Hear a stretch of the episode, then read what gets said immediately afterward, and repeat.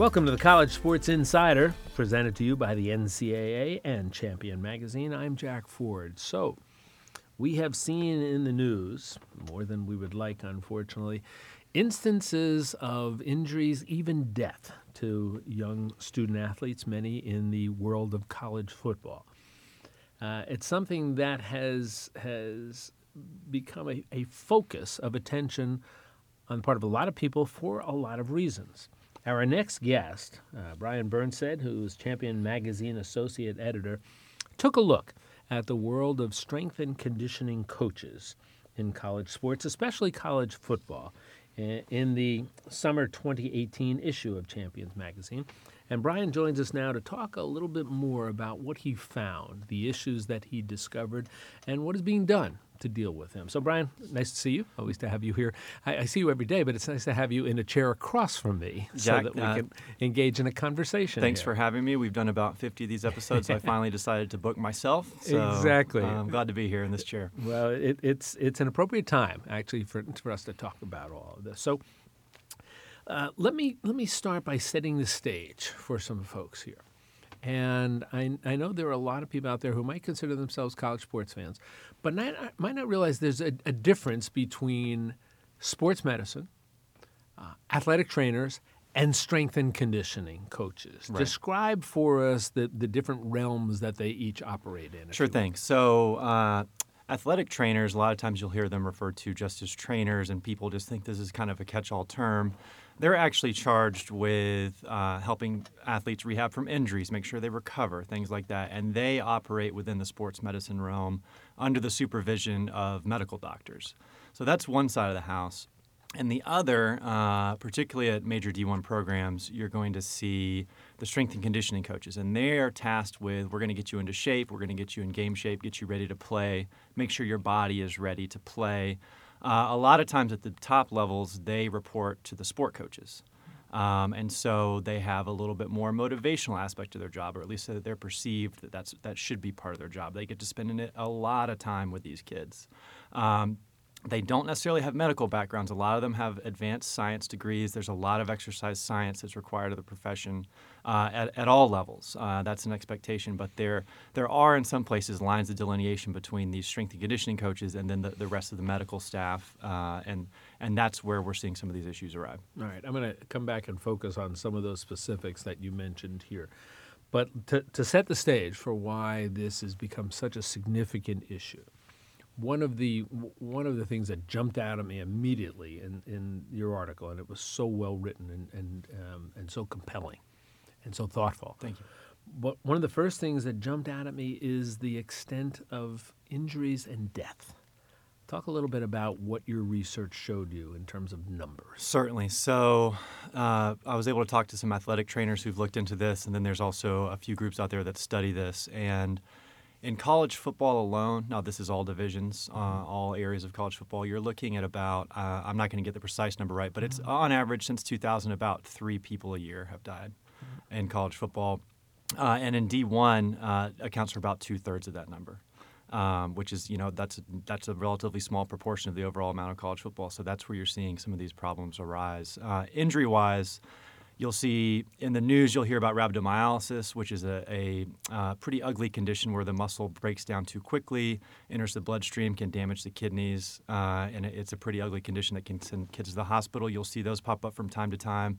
Some of the athletic trainers I talked to said, yeah, you know, you might see some of these in the news, but a lot of them don't go reported. They don't reach the media. And one athletic trainer I spoke to mentioned that you know, you see a guy is out with a strained hamstring or a torn quad or has a tendon problem. Uh, he said a, lot of those originate in the weight room where maybe guys are being pushed a little too hard. And this is not a, a blanket indictment of the strength and conditioning profession or all coaches. The vast majority, and I want to emphasize that, do uh, adhere to safe practices in exercise science. But there are some times where the, the culture can can take the best of them and, and push them against their best, best judgment, and that's where you see these injuries and unfortunately these these deaths that have become so common. Another element that might be surprising to folks is when you look at those deaths, uh, the incidence of those deaths. I'm sure my, most people would think, oh, it must be in games or it must be in contact scrimmages, but that's not what you found.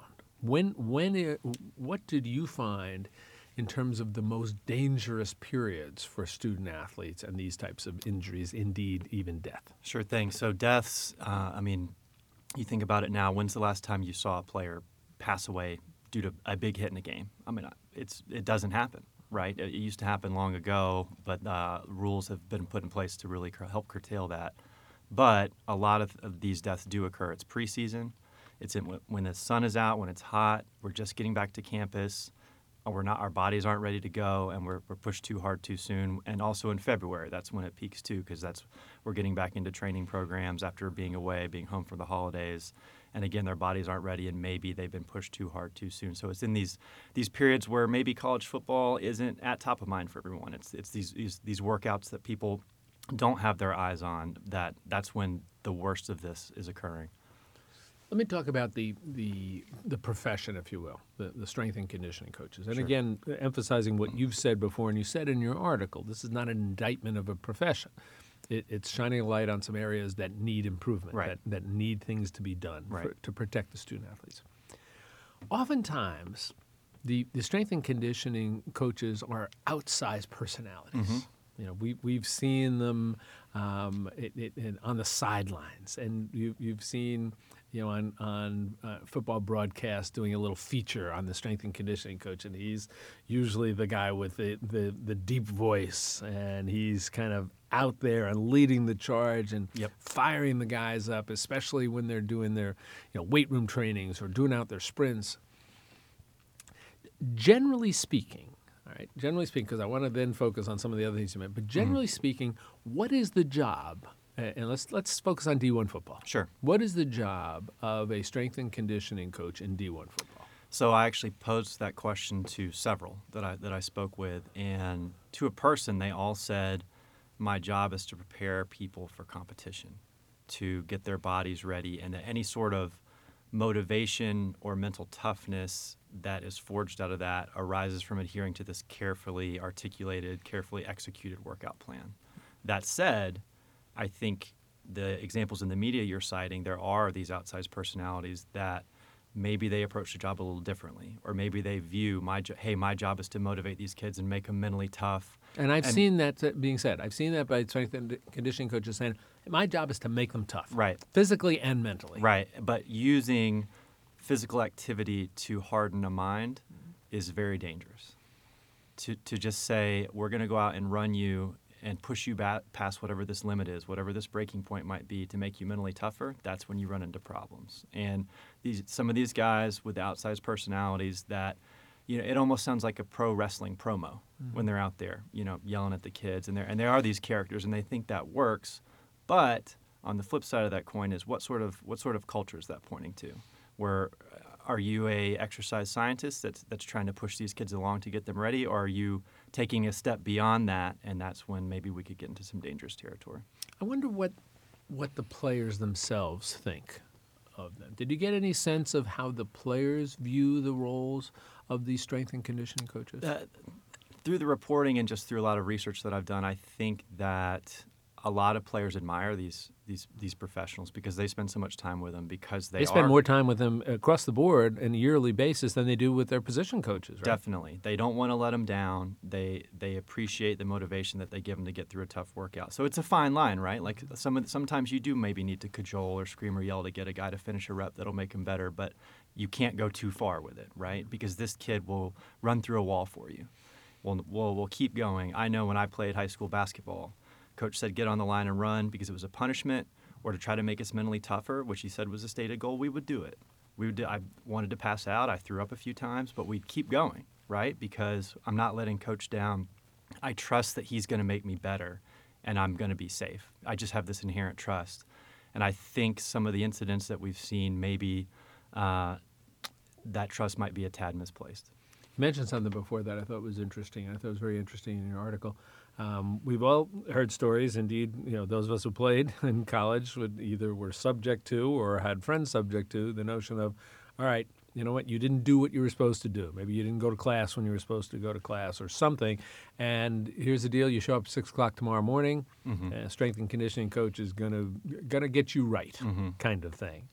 Um, how does that fit in, do you think, in terms of the people you talk to how it actually takes place and how theoretically it's supposed to take place. Right. So I spoke with both of the. There's two major strength and conditioning credentialing organizations, and they are tasked with you know setting the standards that these coaches adhere to.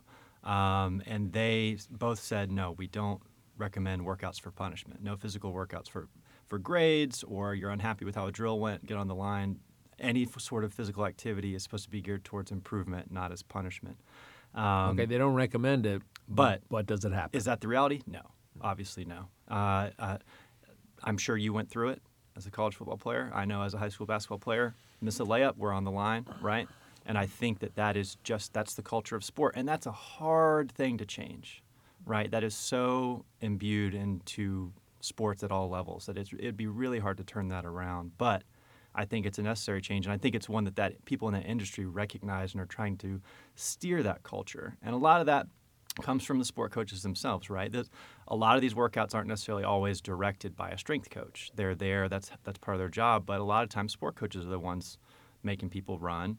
And that was a tension that we found in, in the reporting too, is that a strength coach might know what best judgment is here. Maybe we need to rein him back, but the sport coach wants to try to rein that extra 10% out of them when maybe it's not safe. And so that's a tension that exists in a lot of these programs too. And again, going back to you touched base on this a little bit, but when I've talked to young student athletes and, and I've asked them questions about their time balance and the extent of their workouts, especially off season, I've been struck by how almost universally their response to me has been, I want to get pushed hard. I, I mm-hmm. want to work harder. Mm-hmm. And I'll deal with my time balance. Don't take away my time to train because Right. I want to get better. And the, the corollary to that is they trust in the off season the strength and conditioning coaches to push them to make them get better. So we know that, that that's the dynamic that we're dealing with. We know also, as you said, the vast majority of, of, of strength and conditioning coaches d- do it the right way. Uh, We see some situations where apparently things or allegedly things were not done the right way. Right. So let's talk about some of the specific issues and what need to be done about them. One of the things you mentioned before is this idea of strength and conditioning coaches are oftentimes essentially tethered to the sport coach. And again, let's stay D1 football. Sure. Is it that uh, do, are they hired by the football coaches? Are they accountable to the football coaches as opposed to some other chain of command in the university structure? In many cases, yes, that's the case. And uh, in talking about it with people at other levels, smaller D1 schools, D2, D3, they're typically reporting to a school administrator, maybe the medical staff, maybe some sort of sports science staff. But big D1 football and increasingly big D1 basketball, you're seeing this head coach who has a lot of sway and everyone, you know, really looks up to him. He's going to have use that pull to bring in his guy, right? He trusts that his guy can run his program. He's going to pull in his strength coach and his strength coaching team, and so that accountability runs just through the football program. Uh, and so that was a, a point of contention that a lot of the people in the athletic training community. Oh, go ahead. Somebody might, might say, what difference does it make?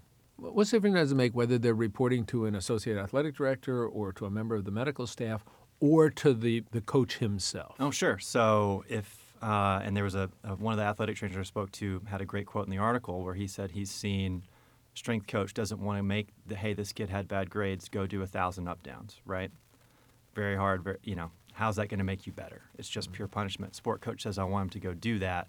If I if my boss is the sport coach telling me hey go put the kid through that that's my job if I don't. If if I stand up and, and draw a line in the sand and say I'm not no I'm not putting him through that. Whereas if my boss is a physician or an administrator somewhere in the school, or perhaps even the, the university health services, something like that, uh, then I'm empowered to say, sorry, coach, uh, that's not safe. And when I do that, I know I'm not going to be at risk for punishment, including up to losing my job. So that, that's where that distinction is particularly important. What about the, the culture? Um, and you mentioned culture before. The culture of, again, we're talking about D1 football. It's, it's hard work. It's, it's will make you tough and then will make you tougher. Um, the, a culture that, that does not embrace the notion of, no, that's too much to do. When you say that's too much for them to do, it almost suggests weakness or failure. Right. Did, did you find that culture? That culture is it is it pervasive, or is it limited? But but still, it can be destructive. Uh, I think uh, I can't speak for every single school, but I think it obviously does exist, and that really changing the culture is going to be that's the key here. And I think that's what a lot of people in the strength and conditioning community, they, that's where they see if we can shift this culture away from, oh, you're not being tough if you don't do this extra dangerous run in the sun. You're being smart then that's where we can see positive change. Uh, now, getting that change to happen, getting the football coaching community to buy in and to understand why this change is necessary, that's that's tricky. Uh, but it is at at its core, this is a cultural issue above all else. I suspect some people would listen to our conversation. And they'd say, "Well, wait a minute. There, must be a central set of rules and regulations, a central governing body that says here's what you can do, here's what you shouldn't be doing."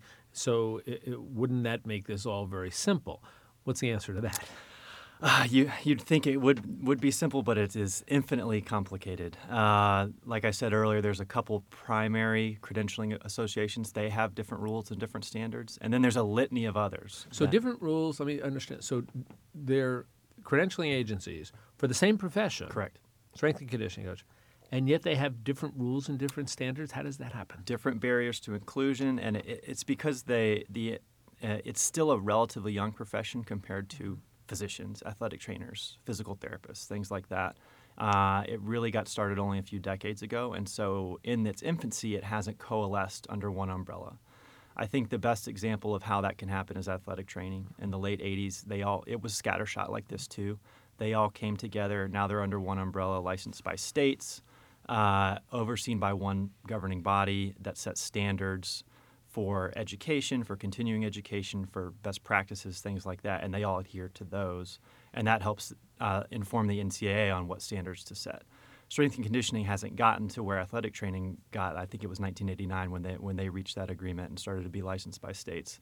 Um, and so what you're left with is kind of a scattershot set of rules and standards. Um, and the argument amongst some in the medical community is that they need to go a similar route. They may be considered coaches, but they really have such so much influence over medical aspects of sports science that they need to go the route of other comparable fields like that. What about the NCAA? Does the NCAA have a role to play in, in this area? Uh, it does, and it has started to make inroads. It brought uh, the two primary credentialing bodies together last summer uh, for a meeting. It, it, helped facilitate a meeting there where all three bodies tried to get on the same page on what next steps can we take. And what they came out of there is they're all uh, listing their coaches who carry those credentials uh, on one database. So if I'm an athletics director and I'm thinking about making a hiring decision, or if I want to check my credentials uh, of who is already under my employ, I can go on that database and verify and see what credentials they hold, and, and then I can understand what they had to do to get them. Uh, and then, more importantly, that uh, meeting helped uh, facilitate the creation of this new best practices document that it's currently being uh, revised and reviewed uh, and it's going to target those transition periods we mentioned earlier when you're coming back to campus how to prevent what to do to prevent and in the cases of heat stroke or exhaustion it's any, any catastrophic injuries tied to conditioning it's really targeting that. There's no ncaa endorsed document currently that exists uh, but this will be the first of its kind in that regard. Uh, the strength and conditioning, strength and conditioning credentialing bodies are on board. Uh, it's going to be vetted by our Sports Science Institute, our membership, and uh, as well as major uh, sci- scientific organizations, medical organizations. That review process will take about a year, and then uh, the last I've heard is next year that that document will be released, and m- members can do with it what they will. So, uh, my follow-up question to you is: What sort of impact does that document have? Is that viewed as a, a, hard set of rules and regulations, or will it be viewed as merely an advisory? So it's not uh, legislation with legislative penalties tied to it, but it is a very similar approach to what the NCAA and its Sports Science Institute has taken in other areas like concussion, where it will release, based on scientific findings uh, and our best medical knowledge, these are best practices we highly recommend you adhere to. And here, here you go, members have it, digest it, uh, tweak your policies accordingly. Uh, and, it, and it puts the onus on each school to read them, to learn them, to synthesize them, and to, to take any actions necessary to try to adhere to them. One of the, the more difficult things to do is, you know, when you're dealing with entities and, and within that entity, folks have carved out their own niches, their own domain, mm-hmm. if you will, their own fiefdoms one of the more difficult things to do is to get them to be willing to give up their domain. Uh, the argument is would be for the betterment of the profession, Right. but there's still a, a, a reluctance there, personally and professionally, to say, okay, I'll walk away. You take over here. Do you get a, a sense that this profession is at least moving in that direction? I think the vast majority is, and and once uh, just in the social media feedback after the piece came out, I saw a ton of strength coaches saying, "Hey, this this is identifying some issues in our profession, and let's all work together to to help solve them." Because, like I said, a majority of them do it right, and they and they want their profession to be reviewed in a, in a good light as it should. Uh, but I think where you're going to run into some trouble uh, is asking the sport coaches themselves to relinquish that that control, right? Uh, the strength coach is so important to them, particularly at the big, big levels, at the highest levels of D1. And, in- and in fairness to the coaches, it, it's it's people talk about well they make so much money they do, but I think you probably agree with me. The patience is no longer there for coaches. If Certainly. you don't win right away, Right. you're gone. Right. So from that perspective, I guess I could see if I was a sport coach why I'd say, look, if I can't get my guys bigger, stronger, faster, better, Mm-hmm. I'm out here. I'm out the door. So this is the guy I've chosen to do it, and he's my guy. Right, exactly. And that's something that's hugely important to them. As we said, they spend so much, the strength coaches spend so much time with these kids that it's, it's huge for the sport coach to be able to, to trust that guy, that he'll adhere to the type of program that the coach wants. Um, but I think inevitably those conversations are going to have to take place. I spoke with Bob Bowlesby, uh, uh, commissioner of the Big 12, uh, for the piece, and he said that that's a conversation that has started to take place in his role uh, on the football oversight committee, and then his role as a conference commissioner, where they they're understanding now the need to have these kind of clear lines of separation, so that maybe it, it limits the the cultural sway that can be held over these workouts. Well, Brian, uh, given the significance that, that these figures play in the world of, of college sports, especially D1 football, uh, the article was a very revealing look at, at, at an area that needs to have a good hard look. Again, as you said, vast majority of folks doing marvelous jobs, but we can get better. Certainly. Um, and when you're talking about literally the lives of student athletes being on the line, it's, it's necessary to get better. So it was a, a great, thoughtful, uh, revealing, and compelling piece. And, and we appreciate you spending some time talking with us. Thanks for having me on. And our thanks once again to Brian Burnsed, Champion Magazine associate editor. And again, the article took place or was it can be found in the summer 2018 issue of Champion Magazine. That does it for this edition of the College Sports Insider. I'm Jack Ford. Thanks for joining us today, and we'll look forward to talking with you again real soon.